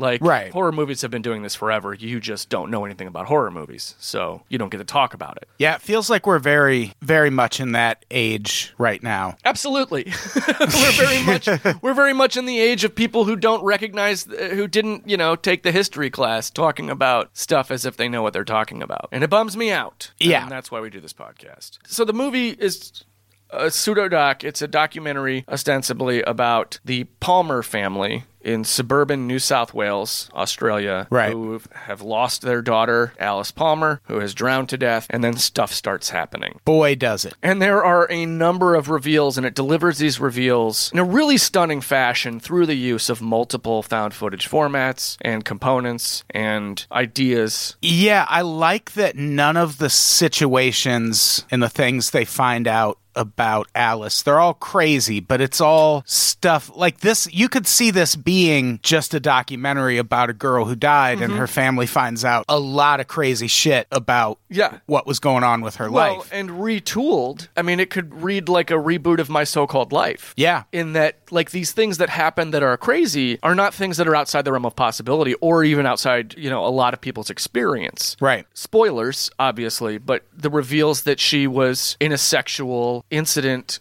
if not relationship, Relationship. with this married couple. The couple, The- not just the dude. not just the dude, the couple. Yeah. Who are her neighbors who knew her it's it's bothersome and it's it's a revelation but it's not supernatural it's not No, it's not supernatural, and Mm-hmm. it's a story that, like, I'm positive has happened. I, I'm sure it's rare, of course but it's definitely happened. yes And I like that. I like that everything about it feels real. Like, it it feels real and it also doesn't do anything to undermine the agency of Alice Palmer, which is another thing that I think this film does really well in giving us Alice Palmer's character after she's died. We learn more and more about her and it develops her as a character yeah, posthumously in her absence and it doesn't take anything away from like yet was she being exploited by this neighbor by these neighbors Right. arguably yes but that exploitation doesn't make her any less significant in you know what i mean like i Right. don't think it's judgy about her position in this No. it doesn't shame her No. even, even th- when the boyfriend character who's kind of like well she didn't tell me because i would have dumped her you know like yeah, you're seeing him not the film indicting her actions like right. And that's that's a really like if I heard that answer from someone, like if they were on the news and gave that answer, I'd be pretty satisfied with that answer. yeah like that's that's a pretty solid answer. Yeah. Like they never this movie never gets goofy or like it's it really sticks to Mm-hmm. this is a documentary about a family grieving the death of a child. and it and it just grounds that reality so well with the documentary aesthetic with the inserts of characters that sort of act as prelude to their interviews of you know the way that it's shot the way that it's cut just the assembly in general. Yeah it never gets goofy even in what could be considered a goofy reveal with the brother. Yeah, I matthew. I really like that reveal because when they like when you take the relationship with the married couple aspect into account then when you when you get to that reveal it's like well is this just going to be like a murder mystery like did the Mm-hmm. Yeah, did the family just murder her and dump her in that it, lake It the narrative shifts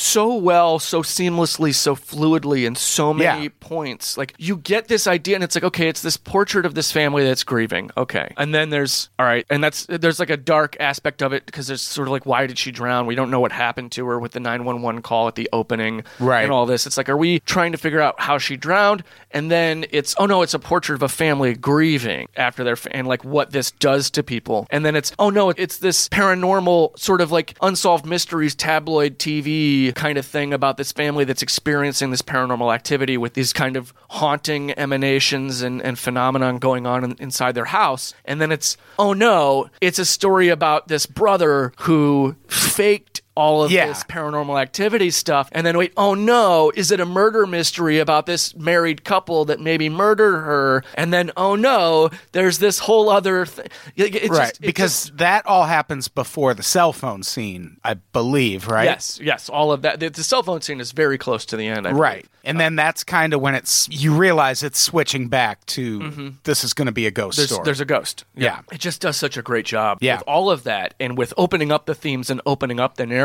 so many times with these reveals. And it never feels that is a tough trick to maintain Yeah. without feeling goofy or without ever making your audience feel cheated or without ever, you know, feeling because everything again all of those all of those situations are things you could see happening in real life that's Mm-hmm. the if people were on the news talking about pictures their kid took that have the shadow of his dead sister in the pictures Yeah. the first thing you would say is well he faked them obviously yeah, and then we find out he faked them and and we find out why.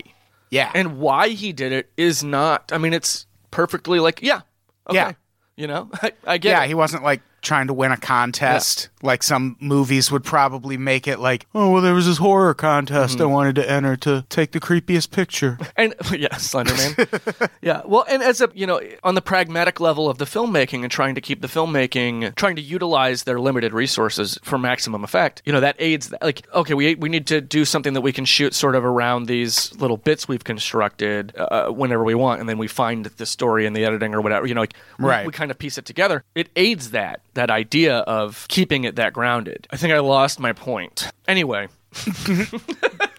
yeah, so it does all of these things, and it in doing that, it kind of covers a lot of the subjects we talk about in today's episode regarding media portrayals of quote unquote suburban families. I think we we talk a lot about American families in the episode, but I mean this is an Australian family, but they're an analog for Yeah. your middle class suburban family. Australia's is just America without a Bill of Rights. That's all Australia is. and now without guns. So Because they don't have a Bill of Rights, Andy. fuck. This is gonna take a turn. Isn't it? uh, shoot. They the really ghost. don't have a Bill of Rights. So. That's why we test all of our really crazy Patriot Act stuff there first. What? We'll get into it later. Do I need to listen to the Connor McSpadden yeah, podcast? Yeah, probably. Yeah, we share our intelligence with all the white nations. That's all I'm saying. Oh, okay. That's all. So it's media representations of families, media representations of paranormal experiences, the the nature of manipulating media, the nature of that's it. That's all I Oh God. Those are the whole things. But like, you know, the ideas of the dead communicating with us and what that means. And Right. here, you know, you can say it's a metaphor, despite the fact that there definitely is a fucking ghost. Although the film does such a good job at selling these payoff reveals Right. that it could be seen as maybe even that last cell phone. Maybe there was something else there that we didn't. You know what I mean? Like, Right. Like it's sort of like the West Memphis Three documentaries. Maybe there's going to be another Lake Mungo Two, Lake Mungo revisited or whatever. Whatever. and It's Right. like actually that cell phone footage was this thing. Yeah. It constantly is saying, "Oh, this isn't what it seems. Right. This isn't what we thought it was." Yeah. And- but then there's that reveal at the end that makes it pretty clear. well, yeah. Yeah. What? The psychic uh, time travel uh, dreams. no, the pictures. Yeah, but what if those are, un- you know, part of whatever did the cell phone thing? Oh, yeah. I mean, I'm not saying that I agree with what I'm saying. because obviously, to me, I'm like, no, when you zoom out of those pictures, that's a fucking ghost. Oh, yeah, When we see that cell phone, that's a fucking ghost. When the mother is describing her vision of walking through this house and it's mirrored with Alice doing her little dream walk through the house right. and them missing each other. Not only is that, yeah, okay, that's a great metaphor for what for parasocial relationships and grief and loss Yeah. and you know how we can never really know someone, whatever. It's it's all of those things. But to me, it's also like, okay, that's there's ghosts. There's, it's ghosts. Yeah, there's ghosts. yeah. it's ghosts. Yeah. And, you know, even then it could be argued, like, well, what if that's a psychic projection? Like, what if the ghosts in those pictures are a psychic projection from back when Alice was alive and was being guided by this psychic into these things? Who, by the way, I love. I love Ray Kemeny, the, the psychic. Oh, yeah, the character is so great. The Yeah. story about him changing his name to Ray because it's more trustworthy Yeah. is fantastic. yeah, that was great. But the, the film is working with a lot of stuff here. It plays it's juggling a lot of themes and a lot of narrative threads and it never feels like it drops any of them or loses any of them. No. And it does it to tell a supernatural story, which is I love. I think that's why I think this is if not the best, it's my definite favorite of the films that we've discussed thus far Yeah. as part of our focal discussions. Yeah, it's one of the best found footage movies, just in mm-hmm. general. And it's a shame it doesn't get more Yeah. I mean, it gets credit again from certain circles, but it's not. There's no Blu-ray of it. We should do a bonus episode about really underrated Oh, found footage movies. I would love to do. I would love to do that. I would love to do a list cast as well of just like the best underrated, Yeah. or the most underrated. Although that's hard to gauge. So Yeah. yeah, So a bonus episode of Ghoul School. yeah. We could do. a bonus episode of Ghoul School, especially this season, where we talk about Found footage, underrated yeah. found footage gems. Because I want to talk about Taking of Deborah Logan, and I want to talk about Incident at Loch Ness. Incident at Loch Ness for sure. And Troll Hunter. Troll Hunter, definitely. And it's difficult to talk about those in the context of this season at any length. Right. Like I, I will be. Re- I do reference taking a Deborah Logan in this episode or the next. If if not in this episode, it will be in the next one. Right. But you know, I want to get into it. Like, Yeah. I mean, Like- there's some found footage movies that are just good movies, and there's not a lot. Yeah. Like Troll Hunter, I don't think it it broke any ground. Well, it was pretty funny. It had that going for I it. think it. I think it broke ground in that it kind of took some stuff some people were already doing, but used it for something else in that way. Like it, it's in the. I think it broke ground in kind of the same way that something like End of Watch broke ground or Chronicle. What I liked about Troll Hunter, it was a it was funny, but it also wasn't corny. Like that Yeah. When I saw Troll Hunter and saw the cover and just saw that monster on the front, I was like this is going to be the cheesiest thing I've ever Yeah. seen. And then it all looks so great. Yeah, I saw it in the theater. The monsters look so great Yeah, yeah, that. they do. Well, and they look great. They look great. They look like they're really there, but they also look like you know Norse Right. drawings of trolls. Or, Yeah. you know what I mean? Like Scandinavian. Like they look. They, they're not. They're not gritty reboots. Right. trolls. They look like fucking trolls. Yeah. Like they've got big weird noses and crazy eyes, and they they look kind of cartoonish in that way, but they also look like they're really there. So Right. and it, it that in itself, I think, is a perfect illustration of how that movie manages to balance horror and comedy. Like it's paying respect to this mythological folklore regarding the you know what trolls are by having them look the way that they would look Right. in actual troll stories. That they're not made. t- to look more realistic in that way but it's also it's very taken very seriously it's it's and that's a hard thing to do it's hard to balance comedy and horror in that way that troll hunter does and that very few other films do that well shaun of the dead severance the host Right. those are all examples of films that i think manage to like And Lake Mungo. Lake Mungo, I think, does something else.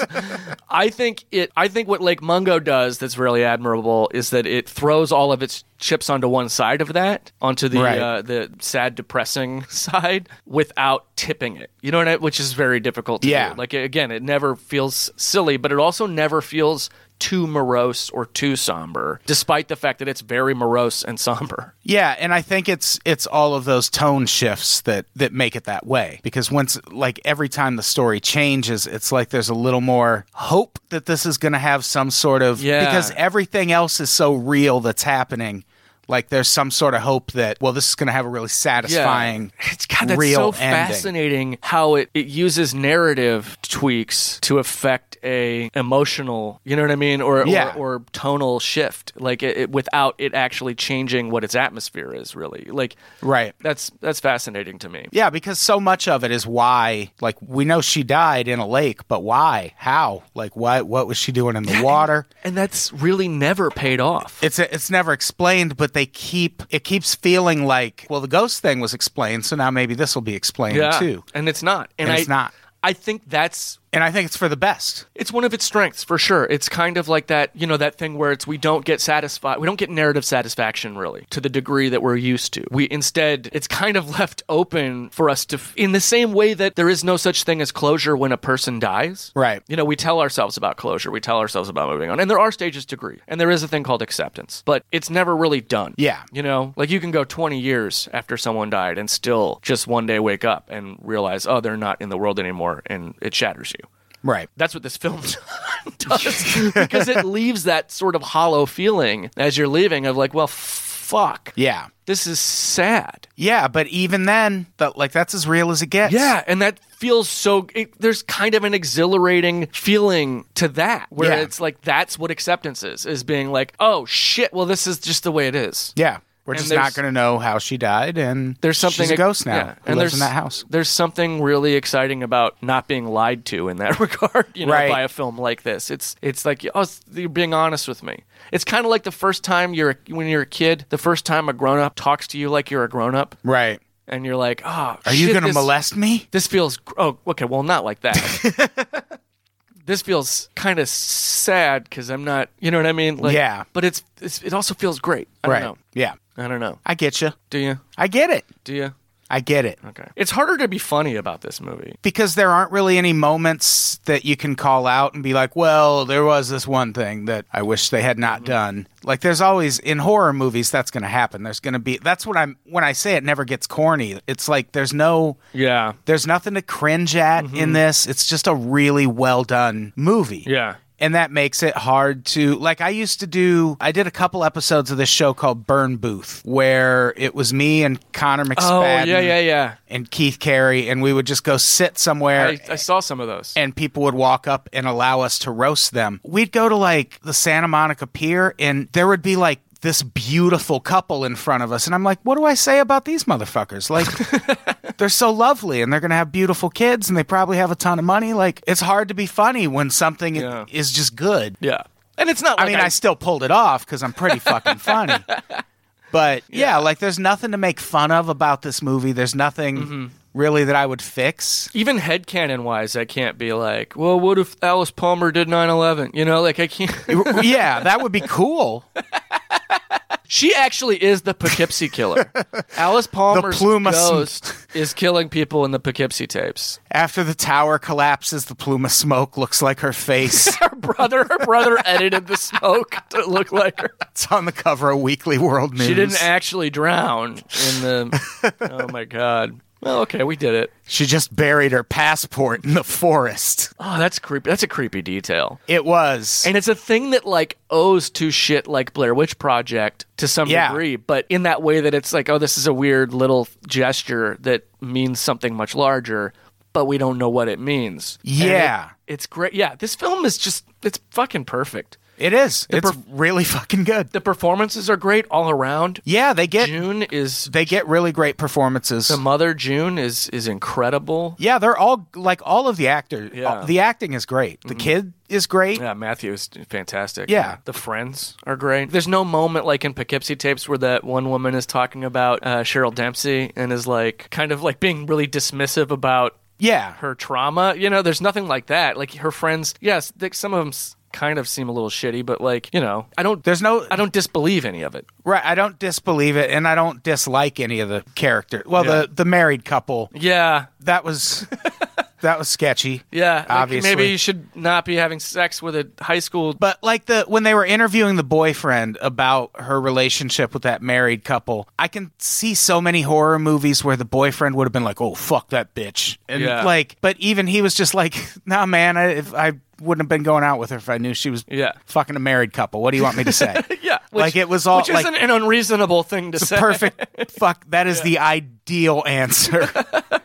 and because of that, it just like there's nothing, there's no characters to call out. There's nothing. People should just watch Lake Mungo. Yeah, just watch it. Why wouldn't you? Why wouldn't you watch it? like I feel bad because I we we definitely spoiled some stuff. I feel like we're we're we're holding back on a lot of stuff too. Like I'm being very general when I talk about the documentary technique of it and how skillful it is. Yeah, I could go into details on why I say all these things. right. I don't want to because I want you to kind of just see it, you know, and feel it. But it's just, uh, yeah. I mean, any t- anytime the film does something where I'm like, okay, that's a deflation. I'm not a fan of. Like immediately, I get like immediately something happens or the film does something where I'm like, oh, I get why they did that thing before now. Like, Yeah. there's no loose ends. I mean, there are some narrative loose ends, but they're in service of the horror element of it. It's Right. just like it's just very much like this is a real fucking Edgar Allan Poe kind of scenario. Like Edgar Allan Poe had this whole thing about the totality of effect where like every component of a story, every part of the technique of writing something had to be in service of one emotion or to get Yeah. one response from the reader. And it was all just a pile on that. It was all focused on that. And this film is that. It's just all of it is directed toward this one goal, and it does it. It's so successful in that. Yeah, it. This is going to be a weird comparison, but what it reminds me of is how Omar died on The Wire. Yes, where Sorry. he was this beloved character and like everyone knows he's going to die at some point but when it happens it's so quick and so unceremonious and people were mad but it's like that's how people die when you Yes. sell drugs in Baltimore and with this movie the ending they don't like there's loose ends and you don't find anything out but sometimes that's how it works when people die I have also compared it to the ending of No Country for Old Men. Yeah, in that yeah. same way, where it's like, yeah, it feels unfair. Yeah. but that's fine. That's how That's what makes It it, works. great. yeah Yeah. so good that wasn't a weird comparison No, it wasn't at all. It's a completely valid comparison. I think it's great. yeah it's just a good movie It's just good. For I- comparing it to The Wire and No Country for Old Men. Yeah, Come yeah. on. We're, Come and, on. and and Poe and actually losing a loved one. If you've never lost a loved one, it It's feels great. great. It it's is. fantastic. So awesome. It, it definitely it definitely doesn't hurt for the rest of your life, no, no. but it's a good hurt. You love that hurt. It's the hurt that makes you do comedy. Yeah. Well, it's the hurt that makes you do drugs too. So, Well, yeah. either or. But, you know, I only do comedy so I can do drugs. See, I only do drugs because I'm only funny when I'm fucked up. Oh, I see. Yeah. That's not true at all. No. Neither. none of this, none of what we're saying Total is true. bullshit. We're lying to you right now. Yeah. Unlike the movie We do comedy Mungo. because we're good at it. The movie Lake Mungo will never lie to you the way that we just lied to you. It will not. It will tell you everything that's happening. You just have to watch. Yeah, Lake Mungo's like, uh, guys, yes, okay, I quit smoking four years ago, but I have cheated a couple times. Like, it's gonna be honest with you. Yeah. It's not gonna, And I still got cancer. yeah. Jesus Christ. the Tooheys, that's the neighbor's name. Oh, yeah. What a weird name. There's, all these Australian names in it. Smeet, Toohey, Alice. Alice, what kind of name is that? reminds me of Alice Springs Chicken at Outback, the only Australian restaurant I've ever been to. I don't Outback Steakhouse. It's, Well, Alice Springs is where there's a big U.S. intelligence base there. oh, and that's how, And there's also Alice Springs Chicken on the Outback Steakhouse menu. and that's why we were able to, what's the word I'm looking for? I don't um, know. when you request a prisoner Extradite? extradite that's how we were able to get australian intelligence to extradite the ghost of alice palmer right. to northern california To Twin Peaks. for that ufo abduction Right. Right. australia has a really rich history of genre filmmaking you could have stopped it of just Of fill in the blank. they have a yeah. rich history Yeah. of racism oh they got tons Yep. of it They got lots of that. That's the only country where I won't let people on Thanksgiving. You can't tweet at your American friends from Australia and be like, mm, celebrating Oh, God, murdering the native people. it's like, are no. you celebrating murdering native people? God, they, I think it's. I think that's what their flag is. Yeah, Is it? yeah. it- not not even a depiction. It, It just folds says- out into a knife Yeah. with which you can murder native people. Oh my God, that's a that's a whole thing. It's a place. On the site Lake Mungo, where they, I mean, that's it. Like they had estimated Aboriginal life in Australia had only existed for this like one window of time, and then in this you know late '60s, early '70s, when they found those burial sites, it was like, oh, we were way off. yeah, yeah. These folks were here for a lot longer than we thought they were, and it's it's just like, yeah, now you probably feel bad about some of the stuff you did to them, don't you? no. I wish they. What are you in Midnight Oil? Yeah, oh God, I love Midnight Oil. It's good band. I just love Australian stuff. Midnight Yeah. Oil is a great band. The Bloomin' Onion is a wonderful appetizer. It sure is. I love a good steak. Yeah, those also are available out at Outback. yeah, those are only in Australia. Yeah. Crocodile Dundee fucking rules. Silverchair was a pretty good band. Yeah. Uh, I believe Courtney Frenzel Barnett was- is Australian. Oh, is she? Yeah. Wasn't Friend the? band? Did you ever listen to the band Frenzal Rhomb? No. They were a punk band on Fat Wreck Chords. I think they were Australian. Tame Impala is Australian. So there's that. There's a lot of good Australian genre films. If you watch it, you should watch the documentary Not Quite Hollywood. And it's all about this, like, all of the crazy exploitation and genre movies, horror and sci fi made in Australia. There's Dead End Drive In is great. They've had some Patrick is great. decent horror movies. Yeah. Right? Mm-hmm. Wolf Creek. Well, Wolf I remember Creek- liking Wolf Creek, and they made that into a series that I Yeah. have not watched. It's been theorized that the success of Wolf Creek was partly responsible for the Australian Film Commission giving money to Lake Mungo, even though Lake Oh, really? Mungo was a much different, a very different, movie. Very movie. different movie. Uh, it's not the same kind of genre treatment at all. Did you like the Snowtown Murders? I love the Snowtown Murders. I need to. Well, love is. A, I shouldn't say again. love. That's a strong word. I liked it a lot. Yeah. Uh, the Loved Ones. I don't know if I saw the loved ones. Oh, you should see it. It's like a a kind of reversal of the torture porn stuff from the uh, you know early to mid two thousands, and it's it's great. It's one. It's fantastic. Is it a recent movie? Not super recent. It's 2009. Oh, So around the same time as these other movies we're talking about. yeah. It's it's really good. You should see it. It's going to be on Shudder. Oh, is it? Yeah. Nice. Yeah, it's good. It's great. Yeah, there's a lot. I mean, Wolf Creek too is kind of it bridges. The, it's got John Jarratt in it, and John Jarratt was in Next of Kin, which has been called the Australian Suspiria. It's super awesome. Yeah. It's a Australian horror movie from the early '80s, and you know, it's sort of like you know, the, if you put like To- Tony Todd or Robert Englund in a horror movie now. Yeah. It's the same effect as when they put John Jarratt in Wolf Creek. To be like, hey, remember? Yeah. We used to make great horror movies in this country. Let's do it again. And they did. they did. Good for you, Australia. Way to go, Australia. You did it. Good job. And You- hey- you, you, stopped active shooters and you made some of the best horror movies we've seen in a while. Treat your immigrants better. Yeah, definitely. God, that's the one thing about Australians. I've met a lot of racist ones. They do not let. They have an, a separate island for immigrants Oh man, in Australia. Nothing. It's fine. It's not. It's, It's really just not a separate fun. island, Andy. It's just an island where they send people they don't people they don't like. That always works out real well. I forgot. There's somewhere. Well, doesn't matter. There's a movie about that. It's called The Fog. Oh yeah. I don't know what we're doing now. I don't either. We could. We're probably good. Yeah, I think Yeah. we're good. There, there are no real stingers in this movie. There's no big like horror jump stinger moments, but there's one towards the end, and then it happens right before this really challenging resolution that's not satisfying at all, but in that way is satisfying. I don't know. Yeah, it's still satisfying. It's great. All right. Cle- oh, are we gonna count? Oh, should we count? Let's count. Let's no, count. let's just No. do it. Let's just feel it. Let's get in the moment. No. You know what we should do? What should we do? We should set an alarm that sh- sounds like a school bell that gives us a certain amount. I mean, not for this one, obviously, because we're already here, but like we set it to go off at a certain time so that we have our time limit. And then when it goes off, it's like, oh, well, that's that's the end of the end of the day. You know what I mean? Yeah. And then when it goes off, doesn't sound like a school bell at all. Yes, it does. Class deceased. I don't know if that even picked that up. Maybe it did.